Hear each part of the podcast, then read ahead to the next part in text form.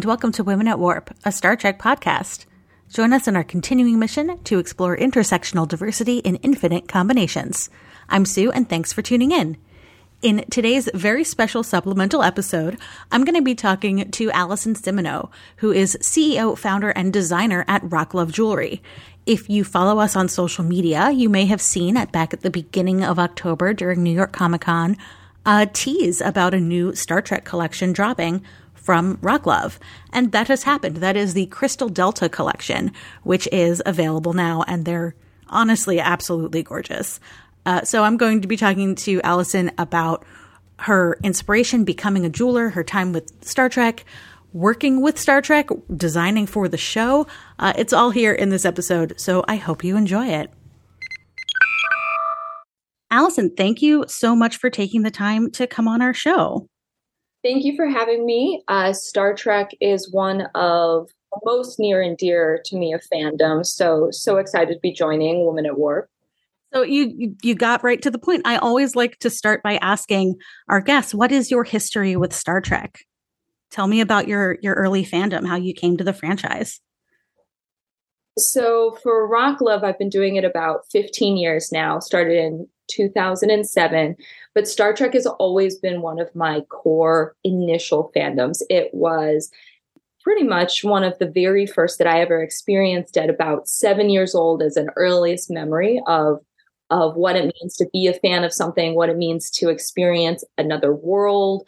Uh, my mother is an emergency room doctor, and she went back to medical school when I was about seven. And my father, who's a scientist, has been a long time Trekkie, and he would watch Star Trek at night when she was doing overnights. Uh, and because she was gone she he would allow me to sneak down and watch star trek episodes with him and it was usually next generation uh, though i've certainly seen throughout but it does mean that captain picard became one of my personal heroes at a very early age i just thought that he was elegant and poised and sophisticated and a perfect example of a leader and then I also really equated him with my father, who is a uh, quiet academic. And like Picard, you know, it's it's unusual. He's relatively inflappable, but when uh, when you overstep, my goodness, it's it's shocking. Um, so from there, uh, it, it really had nothing to do with Rock Love, but in uh, 2014. 2014 was when I got a cold call from CBS inquiring if I was a Star Trek fan because they had seen some of my other work. Specifically, they cited uh, work that I had done with Clive Barker. Um, who uh, is from Hellraiser, and uh, they had seen a collaboration of jewelry I had done with Clive and wanted to know if I would be interested in doing a signature collection for them for Star Trek. And I was like, absolutely, you don't understand. This is my first, very first fandom. I would love to. And uh, that really was the big step into uh, this bigger world of, you know, uh, home recognized uh, name blue chip licensing. And that was the collection that had the the enterprise ring, right? Yes. Uh, so 2014 was the first collection. It became the Star Trek by Rock Love Halo line, which uh, was also my first real Halo line, where it was this formal collaboration between me and the studio, and uh, it, all of the pieces had custom packaging and branding that um, I was able to develop. So it was a very special step in which they trusted this one woman jeweler that at that point I was making every piece by hand from my home. So they really took a risk and, and invited an artisan to work with them. And um, I had the uh, the little phaser, and it said "kill" on one side and "stun" on the other. So I would joke that you would wear it whichever way out, depending on you know maybe how much coffee you found in that nebula that morning.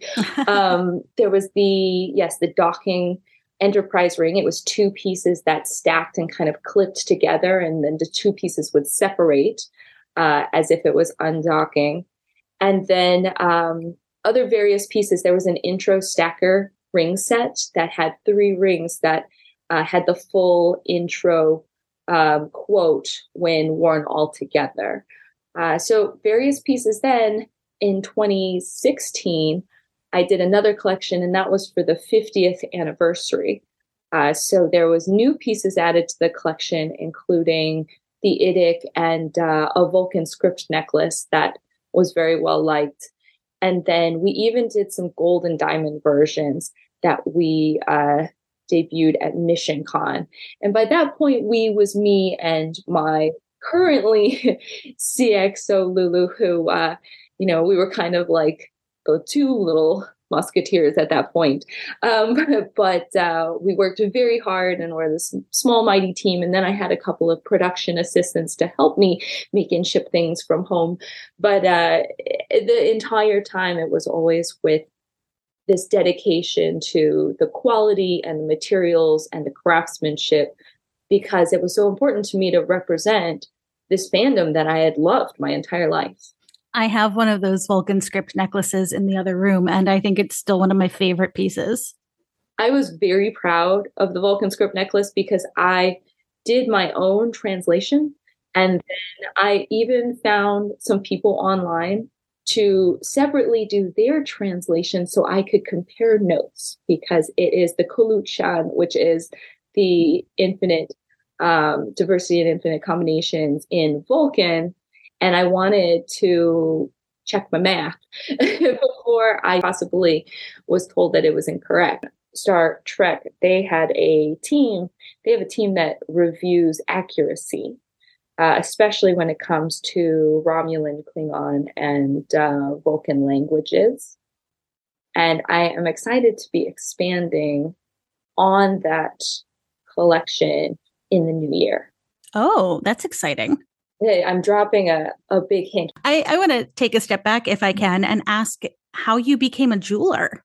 Definitely. That was a surprise, an unplanned uh, career move. I originally was um, at Oberlin College, and I was also doing violin performance. I was doing psychology uh, and art, art history, and I thought maybe I would be a expressive therapist so that I could continue to follow passions of dance and movement and art and um, find some kind of academic career because I was raised by doctors and scientists. So I thought that academia was my future, but it wasn't until I had a horrible jewelry allergic reaction. I have a, a metal allergy, very sensitive skin, and I had gotten a beautiful golden diamond nose ring that I thought was safe because it was expensive quality. And it turns out I was allergic to it and had to go to a uh, piercing and tattoo salon to get it cut out of my nose. It was very traumatizing. And so I decided that I would change careers, learn how to lost wax casting, create my own metals from scratch so I could trust the quality and what was going into it. So I did a apprenticeship in Florence, Italy, uh, since my school did not have any jewelry program, and um, and the the the college was uh, flexible enough to accept apprenticeship work and then allow me a independent study after I returned to really complete my uh, degree when they didn't have a program for it. And then I moved to New York City for the diamond district and the jewelry industry, which is uh, one of the hubs of the U.S. Uh, metals and precious metals and jewelry industry. And that's kind of where I started getting my feet wet in the industry and learning uh, the business side behind what I had learned in the craftsman side. And so you were working at this, started Rock Love in 2007? Yes, 2007 is when I thought of the company, trademarked the name. I dropped the first collection in 2007. And then on my birthday, March 30th of 2008, I went full time with the company. And it was always creating both uh, collections that were just inspired by history and historical techniques and world travel. But I was also pretty immediately collaborating with other artists, musicians, authors. And uh, that's where the name Rock Love came from. Because before, when I was in this uh, performance industry with violin performance and dance, uh, a rock love was two artists that were mutually inspired by each other. So maybe it was a dancer and a musician, or a musician and uh, some kind of performer, performance artist, uh, and they would collaborate and create something together. So Rock Love has always had the DNA of collaboration. And right away, I started creating pieces with charities or artists, uh, authors that we were both fans of each other. And those pieces were always developed to benefit something uh, that the artist needed or wanted to support their fans. So, for example, uh, one was an author and she was using the proceeds for the jewelry pieces to donate to her local library. Uh, another one was for a road tour, and another one was for um, recording time in the studio. So each piece was not just benefiting the fan by having something special that the artist they loved helped to create, but it also went further into benefiting that fandom community. That's incredible. And then out of the blue comes a call from CBS in 2014 exactly. And there was there was points in there where i was like how did you guys even find me? Um, and they had seen that that uh, clive barker there was other authors like uh, jacqueline carey and terry goodkind um, and uh, and projects with different bands. I remember doing projects with like uh, ogre from skinny puppy um, these these very rock and roll tattoo or or even horror kind of themed things. Repo the Genetic Opera is one of the ones that some of my oldest OG fans and I worked on together. And uh, and that's how I know somebody has really followed Rock Love since the beginning of my journey. those are the pieces that you look back at and you're like, oh no, those were those are so young and inexperienced. Don't look. Um, you know, when your mom pulls out some really hideous sketch that you did when you were like 10 and she's like, look how great, let's slap it on the refrigerator. Right, right. No. um, so uh, so yeah, so those were those initial steps in licensing. But at that point, I didn't know what licensing truly was because they were formalized and we had the proceeds uh, you know predetermined so we knew that that this much would go to cover the costs of the manufacture the, the materials and and the metal you know the sterling it was always very much a sterling brand from the beginning. So there was the high cost of the materials, but then we always wanted a significant portion to be for whatever it was that the artist was dedicating it towards. But then uh, the the CBS project was really a new step towards formalizing first very formal contracts, royalties, uh, and the, the more complicated, larger collection too. Previously, it was usually one special piece at a time, and this was a whole collection to uh, to plan packaging and marketing and uh, uh, this collaborative campaign. It's also the early days of social media. So how do you get it out to the world is very different than you would do it now. So those were the early days, and I do attribute CBS taking, you know, the risk on Allison because while it was Rock Love, it was pretty much a one woman show because that opened the door to other licenses saying, well, if CBS trusts her, then, you know, and she did such a good job with that, let's let's give her a shot. So that's how it started evolving into more of those household names. Uh, and now it's everything from Disney to Star Wars, the other star, uh, Star Wars, Pokemon, DC Comics, Marvel, um, even some of our other fandoms, uh, such as Magic the Gathering and Dungeons the uh, Dungeons and Dragons. Really, it crosses anything in the sci-fi, the fantasy, and the history worlds. Even earlier days, there was uh, Penny Dreadful on Showtime or uh, Outlander, Vikings on History Channel. So a lot that came from history and travel.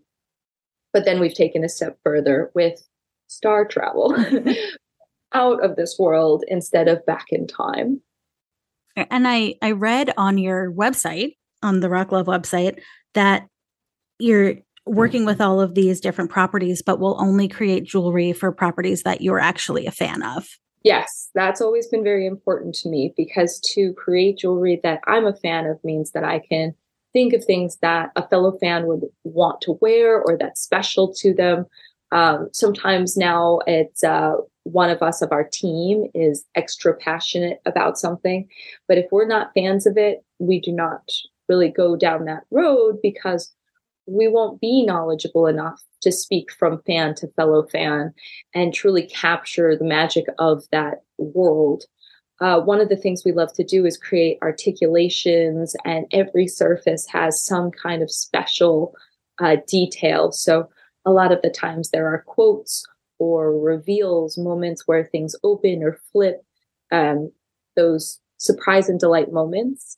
And so, you really need to be an intimate fan to translate all of those magic moments and things that we love about that fandom, about that world. So we try to stick only to the things that we are personally passionate about, and we hope that that shines through to the piece that the fan is wearing. And that's very different from how Star Trek licensing started, where they would just slap a sticker on just about anything in order to sell it under the Star Trek brand back in the 70s it's true. There are things that don't look like Star Trek items at all in in past merchandise, which is amazing. I, I think doesn't Star Trek have that famous uh, helmet, like the Spock, the Spock helmet? helmet? Yeah, yeah, and you're just like, what the hell is that? um, I I've seen uh one. There was this great episode of I think it was the the you know the like toys that made us or whatever it was. Um, uh, and it was charting much of the past Star Trek merchandise. And it was so interesting too, because um, this affected their general standards of royalty rates and licensing expectations, because other much larger licenses, they're far more formal and they require, you know, advances. Um, which for people that are not in licensing industry, there's a lot of payments that you're promising because the you know it's still a business and they um, they need to know that you're going to not only represent the fandom with love and integrity but also be able to deliver on the business side because otherwise you're taking up space that another artist would love to be. So we always are trying to deliver both the business side and the integrity of design uh, which is you know a challenge and something that we are always hoping to rise to that occasion. But Star Trek, I think, has a history of being more open to, you know, sometimes uh maybe misguided merchandise i think but uh but you know that that could have been a bit of the legacy because they were not specifically uh snobbish about what they were open to mm. and they must be happy with it because this is what the fifth collection that just re- released been? it is one of the longest standing uh, licenses that I've done for sure. Um, at this point, we've done multiples. I worked with um, the prop master, uh, Jeff Lombardi, for Card, which was actually pieces, not designs inspired by, but actually making the props that were then sent to him and his team and then used in filming in Picard, which, by the way, I was like crying as I was watching that episode. My husband was videotaping it. And then I was sending it to my dad. I was like, look, Captain Picard was holding my jewelry. I made that. And it was like a very big moment for me because it was it was like the fandom was crashing through the screen. The thing that was always uh, a, a role model, a person who was a role model but a fantasy was suddenly real and they were holding jewelry that I had made. And so it was a very unreal moment where I was suddenly a part of the world that I had always been in love with and designing for. So to have Sir Patrick Stewart holding the jewelry that I had made, and the it was the Dahj and Soji Omega necklace that mm-hmm. was so important to the to the plot. It was like a character itself, uh, which was wild because I didn't know how integral it would be to the storyline when making it.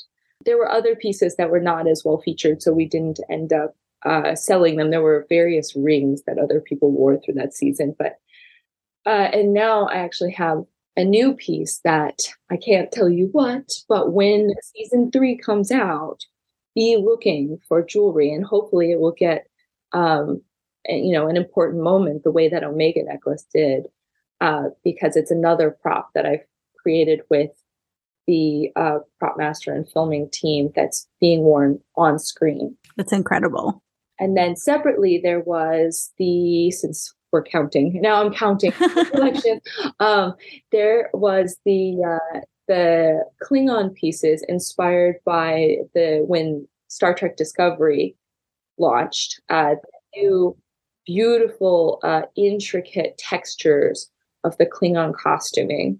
So there was a capsule collection devoted to that. And then uh, we did three Women of Star Trek earrings um, that were homages to those seen on screen. So we had the Bajoran cuff earrings. There's a big turquoise kind of dangling uh, gold and silver hammered textured earring that Guinan wears. Uh, and then we also had the classic Uhura gold spirals. So those were three inspired by earrings seen on screen.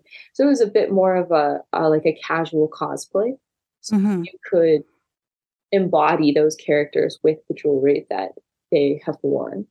And then the original I think it was the 2018 collection where we had the trillions. Is it 2018? 2016? 2016 would be the anniversary collection. Yes. And there was the Trillion collection. And that was actually the first time I ever got to truly formalize working with ThinkGeek back when ThinkGeek was. So that was even a step into retail for me as a uh, just a, an important step for a business uh, a growing business. That was one of my like most formative retail moments was getting to work with ThinkGeek and going into ThinkGeek stores. And I have photos still where I was, you know, in a ThinkGeek store finding Rock Love and being very excited about that's mine. I made that and taking pictures with it. Um, so that collection had the deltas with uh, blue topaz, yellow citrine, and red garnet. And then we had an exclusive uh, white CZ version that was with ThinkGeek as well.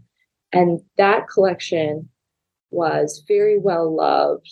And that's what inspired this current Crystal Delta collection because we've had so many requests to bring that back. But we wanted to do a new silhouette, something that was sleek and minimalist, but could still allow you to represent your love of command or communication, engineering, science, medical, based on the color you wore, uh, but still being a very sophisticated and understated piece of Star Trek fandom jewelry. Yeah, I wanted to ask what inspired you to return to the Delta. That's definitely an homage to the previous collection since we didn't want to re release the exact same. I don't know if you can hear it, but somebody's going warp speed outside my door. Engage. Um, but uh, there have been so many requests, but I do like to keep pieces limited edition because it really feels like a moment in time. It's it's handcrafted. You know, we don't want to be making the same item for a really long span of time and then have it be uh, it, it loses some of the specialness. You know, when you get a piece in a certain time of your life or at a certain event you know the star trek mission con for the 50th anniversary that was that was the first star trek event i had ever done. So we wanted to keep it as this capsule of time and do a slightly different silhouette so that uh, it really was um, unique and we're always looking to create something that is a bit different.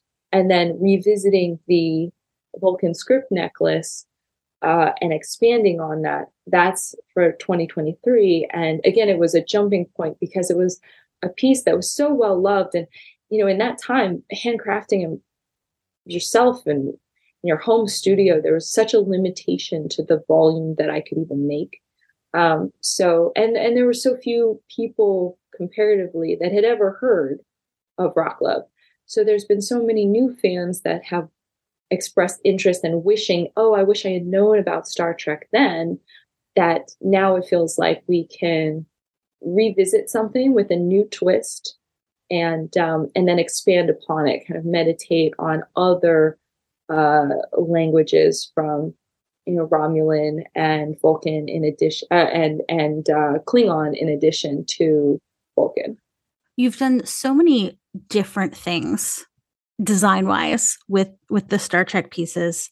And it's it's so interesting to me like the the klingon capsule collection that you were talking about earlier it's it's textured and it's like i mean this in the best use of the word like chunky like it's big jewelry. And then a lot of the stuff like the the vulcan script necklace just looks very delicate and there's this huge range.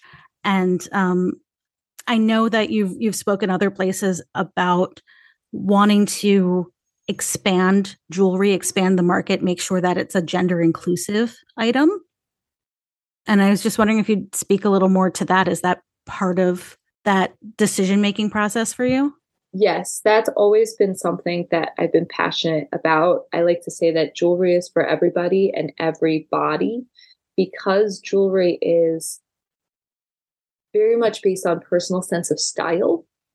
It really is not gendered at all. Um, you know, it's just a matter of making sure that the sizes are expansive enough to fit everybody.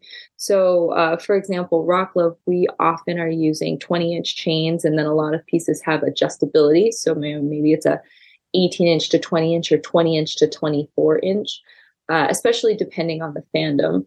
Um, those that are a more gender neutral fandom, we will include more sizes. Uh, and if the silhouette is more of a gender neutral or rock and roll kind of, like you said, chunky silhouette, which is personally what I tend to wear. I wear the biggest, most obnoxious pieces that I've made. It's it's like I, you know, like a motorcycle version, but fandom with you know massive Boba Fett and massive uh, Ring of Heresy and across the various video games and series and films.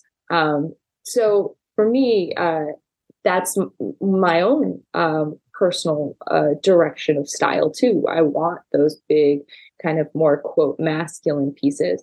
So we we prefer not to identify anything as um, men's or women's jewelry because it really just matters about your personal sense of style and uh, the um, inclusivity of the sizing we're always trying to expand on that too, because when a piece is launched, if customers are requesting it larger or smaller, because sometimes, you know, somebody is very petite and they only can wear size three or four rings. And, uh, you know, there's, there's such a wide range in shape for all of us. Uh, so we try to expand as uh, something is successful. It's difficult because lost wax casting, you're making molds of every single size. It's not something that we just are slapping on a bigger band. Um, so we have to, you know, be strategic about it because we're a small independent company and it's it's costly to create so many pieces and then stock so many pieces.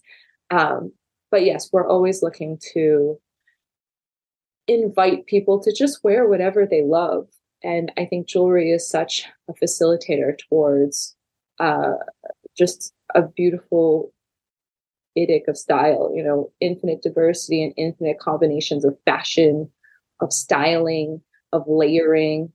Do you find do you run into like roadblocks or or pushback at all, especially with with licenses trying to do more expansive sizing or more expansive designs?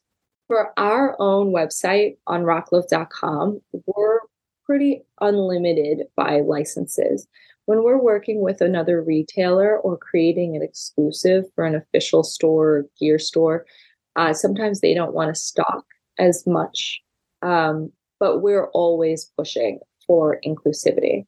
So some of the times we're just sacrificing our own needs to encourage uh, a partner to uh, stock sizes appropriately. You know, we're always saying a size five through 10 is where you should be starting, not a size seven, eight, nine, or six, seven, eight, you know, which are the standard, you know, feminine identifying sizes are six, seven, and eight.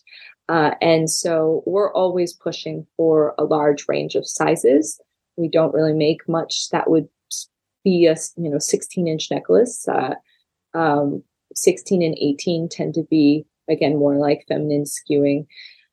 But we like to start at 20 20 is our kind of happy home base. And a, a fan is always invited to change the chain on something you know to make it more comfortable to them and their body. Because there's also people that have not only skin sensitivities but uh, tactile sensitivities. You know maybe it is something that bothers them on their body and they prefer swapping it to leather or a ribbon or a much longer chain. Um, so that's the kind of thing that while we're officially licensed and we're not really allowed to swap things um, because it needs to be fair and the product that's approved and you know we don't want to open the door to kind of preferential treatment. We want everybody to have the exact same opportunities and experiences of what they can get from our brand. Um, but we always are encouraging customers that if they would feel more comfortable uh, with something slightly different, they are welcome to DIY it or uh, have a local jeweler help them facilitate that change. What's most important is that it feels good on their body and it feels good to them because our jewelry is such an expression of ourselves. It's more like a tattoo than clothing because you can wear jewelry every single day, not even take it off and nobody bats an eye. You wear the same t-shirt for a week in a row and people are starting to question your hygiene. you know, so jewelry is really a part of our body. So it's so important that it's comfortable to you and it's expressing who you are. Speaking to that expression, it seems like CBS gives you pretty free rein in terms of design. Would you say so? They've been wonderful. They really have never uh, given a, a decline or push back on anything. If I'm passionate about it, they have always been um, open to whatever it is I want to design. There's so many pieces that I would like to would like to do. There was a slowdown because, of course, CBS and Viacom merged, and now it's Paramount. So on the licensing industry side, there was some time that we had to wait for them to, you know, restructure. Um, so now that just means I have a backlog of all kinds of ideas. The the crystal deltas were almost low hanging fruit because they're just classic and simple and sophisticated, but they're not wildly, uh, you know, creative in some kind of creature or artifact kind of way. Uh, so now all of those more out there ideas have been percolating, and I can't wait to start to uh, dive into those new designs. Oh, that's exciting. I'm wondering how different it is when you're working on pieces for the show, like the Omega necklace. Did they come to you and say, We have this idea? What can you do with it? Or yes, yes. When it is um, the props department, they have a very specific idea, and usually they have pre-designed the uh, vision because it's going with an entire story. You know, it might be referencing something else that I, I don't know you know maybe something plot driven maybe something aesthetic maybe it's a throwback to some something else that we're going to see somewhere else. So uh, for that one it is much more me following their interpretation and then trying to make the changes or tweaks that make it feasible because they're usually showing a render um, some kind of, of sketch that is the initial idea, and then I'm suggesting jewelry techniques or maybe um, specific styles of chain or clasps that can uh, create the desired effect. So um, I still have my hand in it, but their initial direction is is coming from their creative minds. That's pretty great. I love it. I would love to do so many more props. The only downside to prop development is that it's so fast. You're working in media. So uh, the turnaround time is mere weeks and it's always so exciting, but it's a matter of, you know, hey, can we have this and can we have it yesterday? And you're like, oh, this is such an exciting uh, opportunity. Yes, yes, yes. Um, oh my God, now I have to sit down and figure out how to make this in like moments notice. I imagine that's even more stressful when you're handcrafting it. It is, but the good thing is fortunately, being a licensee, they have um, allowed us to then use that as an opportunity to develop against what we'll be able to launch later for the fans. So we get to make that fan version exactly the same way as what we made for screen. So it's kind of doing double duty we're doing the product development, but just really condensing it into a very stressful, short amount of time. um, and then when the show airs, we're like, oh, we've already done all of the work. Um, and instead of, you know, a four month lead time that it usually takes for back and forth approvals and sampling and this and that, instead, it was a hectic three weeks. And uh, now we've got something that is perfectly as seen on and the legitimacy of this is not just a replica inspired by something seen on. This is literally what you're seeing, just another one. And when filming, you're never really making just one. You don't make one Omega necklace that Sir Patrick Stewart might drop or you know gets broken during filming in, in action sequences you're usually making like six samples so when you're seeing something on screen it's not even usually the one and only anyway. So, you know, maybe there's six that were used for filming and you've got number seven. And then you also have enough lead time to produce them. Yes, which is very exciting. Our pieces usually take between eight to 12 weeks to handcraft because everything about lost wax casting is by hand. It's usually just lost wax casting alone is about a 12 step process. We're often now using CAD instead of hand sculpting earlier days, it was a lot of hand sculpting. But as we started getting more involved with character likeness, for example, Pokemon, uh, there are so many tweaks to perfectly represent that character accurately that you can't really just hand carve it over and over and over again. There's too much room for error, just human touch error when you're hand sculpting. So as the industry has developed and technology has developed, we've started doing more with CAD and um, which is the computer assisted design in things like ZBrush and Rhino, and then other touches that are fabrication, which is the traditional technique using uh, metalwork and fabrication and soldering and blow torches. And then we do a lot with lapidary. So a lot of these crystals are custom faceted and cut to create these really unique shapes. And that itself is its own technique uh, and specialty. So all of these elements are all high hand touch and have craftsmen involved.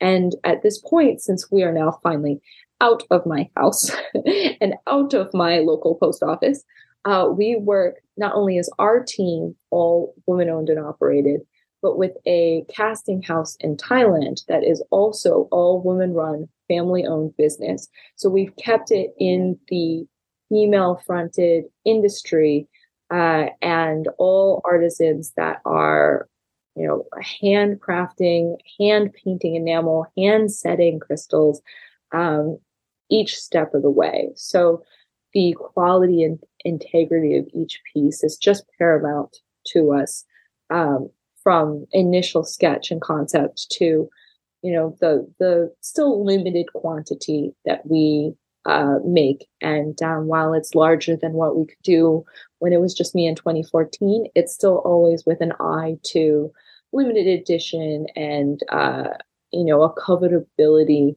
that feels truly special because there are not you know 20,000 of them in the industry uh, being pumped out on Amazon and made in China. And even with all the growth that the company has had all of the the new license deals since since the initial Star Trek one in 2014, you're still a small team. Yes, we are almost embarrassingly small. There's about seven women on the team that are working hard all day, every day um, in our offices, and we're all remote. So we're I'm the lonesy onesie in New York, and then we have team that is across the West Coast and even up in Canada. Um, and then uh, and then there's the casting house, which is the female run. They do uh, with us the actual casting and stone setting and uh, the precious metal plating, so the gold plating. Um, we do our packaging design. Uh, and then um, we have a warehouse that was also female founded uh, in Washington. And so um, all of these are again, just uh, as we're able to expand because it's not feasible for us to get anything done if we were also doing all of the packing and shipping. Did that mm-hmm. for many years. Um, the holidays were always uh, terrifying and sleepless, but we're still trying to make sure that we are uh, supporting women and women owned businesses in as much uh, capacity as we can. Do you have a favorite piece you've created for any Star Trek collection? That's definitely a tough question um, because I will always love the original docking ring because it was one of the very first pieces that articulated for all of Rock Love. And then that started the trend of articulations that have become far more sophisticated and complex now. Uh, and so I certainly want to revisit uh, that kind of uh, mechanics in future Star Trek pieces. Um, but that one is always special because it feels like it established a style for rock love before I was really cognizant of what that meant. Uh, so it's something that in hindsight I can recognize, but in the moment I, I definitely didn't um, realize how impactful that piece would be to me as a designer and what what my design identity would evolve into. Well, you've shared so much about your journey and your work. What advice would you give to other artisans, other independent creators who are curious about getting into working with licensors?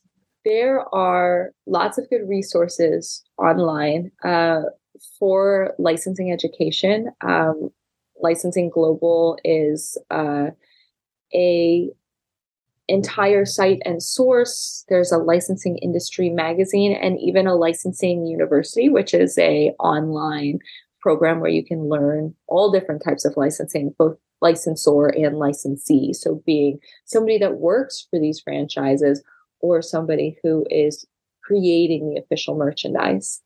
Um, one thing that I would also recommend is not to always assume that you have to create a, a line a new line from scratch because there are some very talented uh, creators and companies that are desperately in need of um, confident and creative and hardworking people.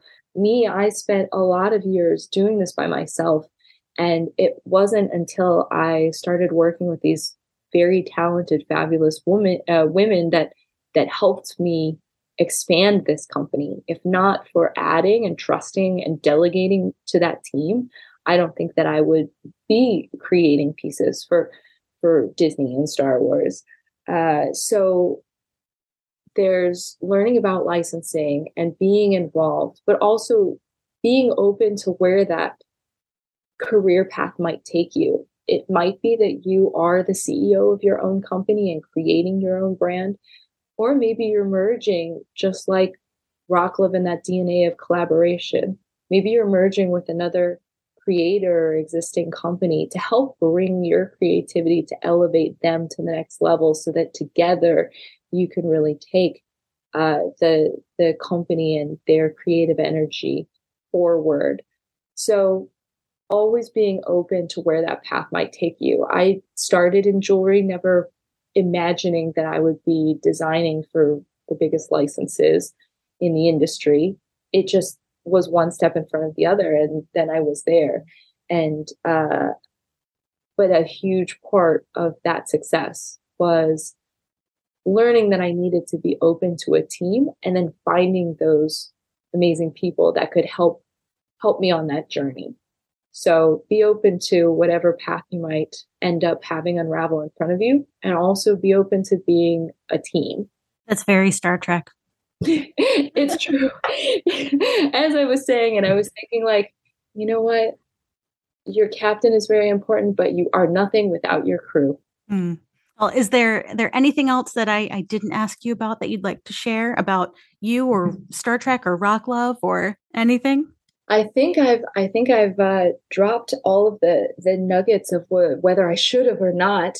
Uh, so definitely keep an eye on. Uh, we're at Rock Love Jewelry across all social platforms, and I have no chill, and I will absolutely be sharing uh, whatever I can about the uh, next Picard uh, season jewelry item as soon as we see it on screen. Um, the next collection launches, uh, which I'm so excited to get more out there and creative for the future for um, for artifacts and characters, but also really exploring these iconic languages of the Star Trek universe. And um, yes, just looking forwards to all of the potential uh, as the company grows and being able to bring more pieces to my fellow Star Trek fans.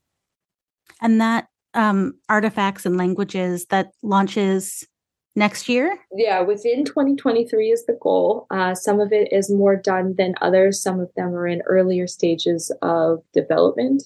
And um, yeah, then I've got a long list of hopes and dreams for after these, current uh, capsules have um, been sculpted and are released.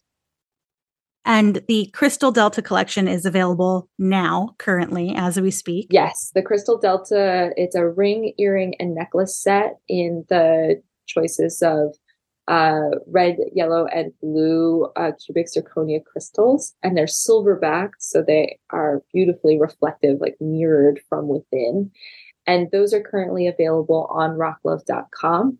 Uh, so perfect for all of the Trekkies in your holiday list and uh, allow you to represent whatever is your particular um, your particular command or engineering or medical passions and then um, if there is uh, anything that in particular you imagine uh, i'm always open to um, to ideas i am just always excited to talk about star trek so that is uh, us on social and um, again, just it's always thrilling to talk about my favorite childhood fandom. So thank you for having me.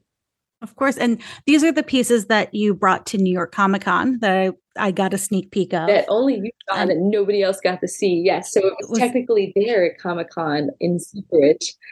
it was very difficult for me to not walk away with them.